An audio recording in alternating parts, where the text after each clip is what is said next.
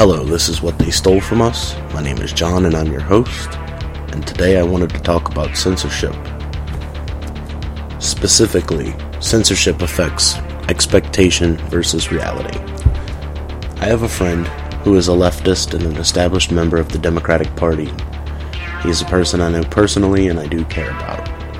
I met him doing social work for troubled teens. He's a good guy with a good heart that I have respect for. I got the idea for this subject from talking to him and watching and interacting with the people on his page.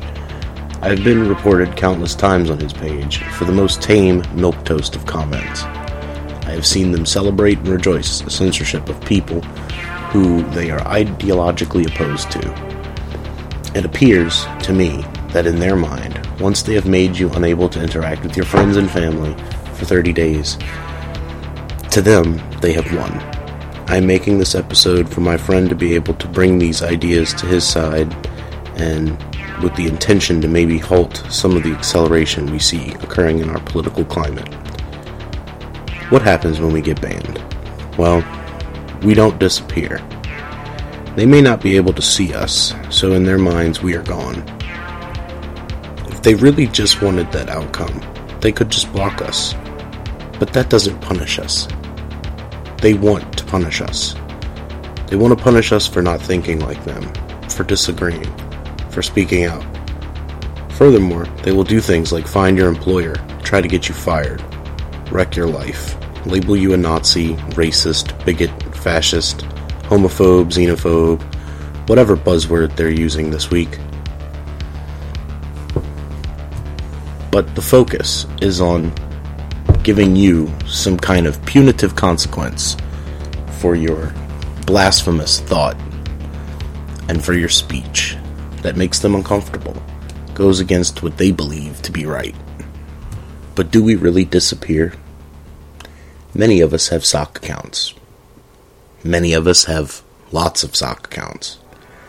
A sock account is an anonymous account that we shit post from that doesn't have our names or pictures.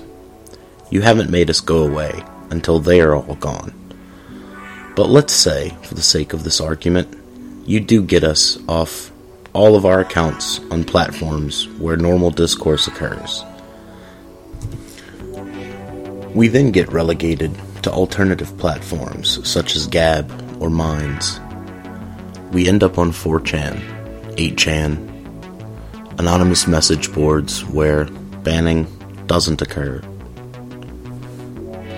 at least not banning for wrongthink.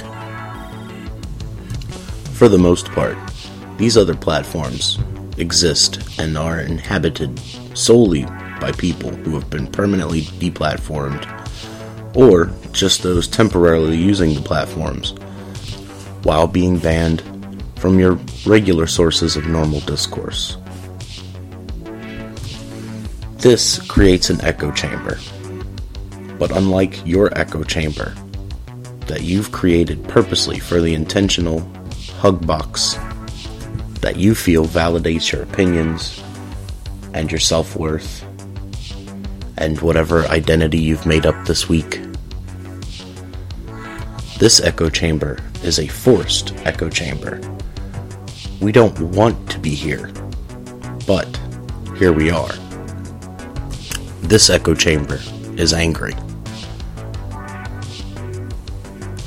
This echo chamber is radical, and it's getting more radicalized every time you get someone banned.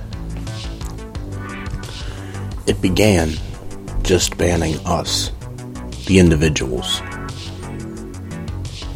the people posting memes, making jokes, arguing policy positions or ideology. That wasn't enough, though it escalated. You started banning our pundits, our journalists, our reporters, our content creators. Then it got very serious. You started going after people's payment processors, people's banks, the way people earn a living. Not only is this unacceptable and egregious, but it's dangerous. Politicians have had campaign ads banned. How is that not election interference? Mainstream media and even alternative left wing media have been working in unison to deny and block out competitors from the marketplace. Now, I'm no attorney, but I do believe that's a violation of, I think, Section 2 of the Sherman Antitrust Act. The left is hiding behind this. It's a private platform, it can do whatever it wants. However, this is false. Not only do Sherman antitrust laws come into effect, but there's also the matter of publisher versus platform. The reason that social media has the ability to not be held liable for the content that appears on their platform is that they are a platform and do not selectively decide what content can or cannot be there outside of a clearly defined terms of service. If they were to selectively allow things to either exist or not exist, that would make them a publisher and they would be liable. There is no terms of service. They're so vaguely written and ever changing that there's no way for you to comply with the rules that'll allow you to speak, unless, of course, you're saying what they want you to say.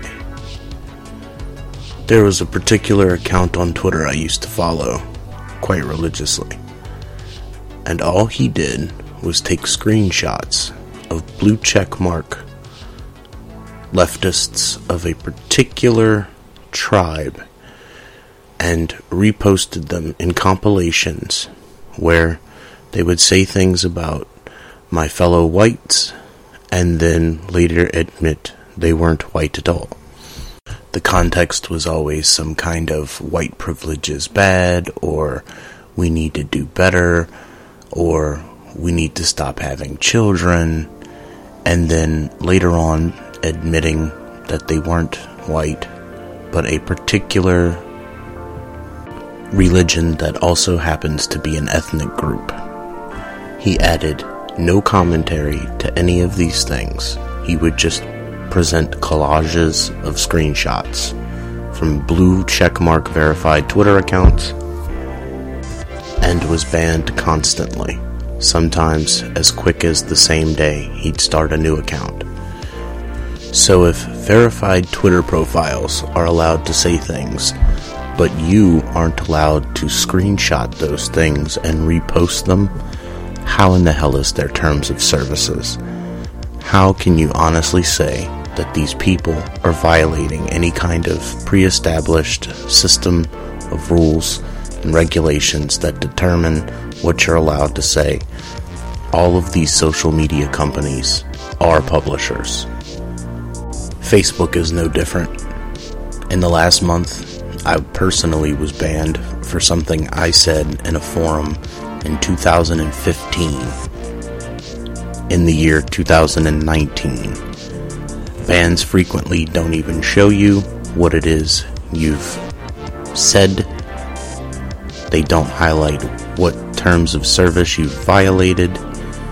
I've had bans that I've appealed and won, only to find later that I've been banned over the same exact post I've already appealed and won with no option for appeal. The fact that we're still having to argue if these social media companies are publishers or platforms is ridiculous. And I really don't see any change coming anytime soon. So now that we've covered social media and their censorship, as well as the mainstream media and its collaboration with these companies to take down competition to the dying mainstream media. Let's discuss what the inevitable result of this censorship will end up being. But first, let's have a friendly reminder that from about 2015 up until the Unite the Right rally in Charlottesville, there was violence almost daily from the left against the right at various political rallies all across the country. In some places, such as Berkeley and Portland, the police seemed to not only be in on it, but failing to protect the citizens. Almost like this behavior was sanctioned and endorsed. There was individual violence. There was big mob violence. Speech was shut down in college campuses. Speakers were not allowed to give lectures. This is still continuing today. The only difference is that the right seems to have stopped going to rallies outside of a few select groups. During this period for months, the media tried to legitimize this violence. It would appear that's no longer the case, but the damage has been done. The Overton window has shifted. There is now an idea that words and ideas are violence, therefore, that violence can be met with violence and its defense, when in reality, it's an offense.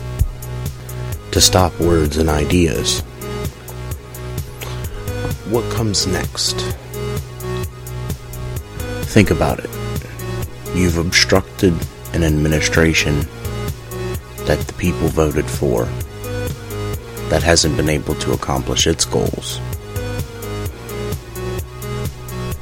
You have taken away not only individuals' ability to speak freely, but the journalists and pundits that these individuals listen to. You've taken their funding. You've tried to ruin jobs. You've doxed people. You've tried to ruin lives. What do you think the next step, the inevitable progression, is? it's going to be violence. Most of the people I talk to on social media started off as libertarians. I'm sure there's some die-hard Republican types, but for the most part, most of the people I know started off just wanting to be left alone. Libertarians have a saying. It's about the different boxes that protect liberty. It's the idea that to protect liberty, you have the ballot box, the soap box, and the cartridge box. Which one of those boxes is left? Now, I've become pretty radical myself. I'm certainly no longer a libertarian. I came to the realization that that's a utopia no different than communism, in that it only works on paper and can never be applied in the real world. I no longer seek to be left alone because I know that's not possible. I also have no faith that there's any way for us to vote ourselves out of this situation. We already did that. I'm also disillusioned with the results of that. Outside of the obstruction, there's plenty of things that our guy could have done to stop a lot of these problems, but he hasn't, and I don't believe he will. especially in regards to the censorship. I don't want the violence. I don't agree with the violence. But I'm starting to realize that it's inevitable. It will happen. There's no way around it. Now, I fully believe the people in charge, these tech giants in Silicon Valley, the politicians, I really do believe that they know what's coming, which is why they keep this going. That's the other reason I'm against this idea of violence becoming the only answer because I really don't see it ending up anywhere but totalitarianism from the state. With two groups of assholes vying over who has that power. Censorship is the tool of tyrants and despots at the very end of their reigns. When all else is failing, when they can no longer win arguments or keep people in line when the people in charge can no longer handle dissonance. The people being censored and pushed into these dark corners of the internet are starting to read materials you'd probably rather them not read.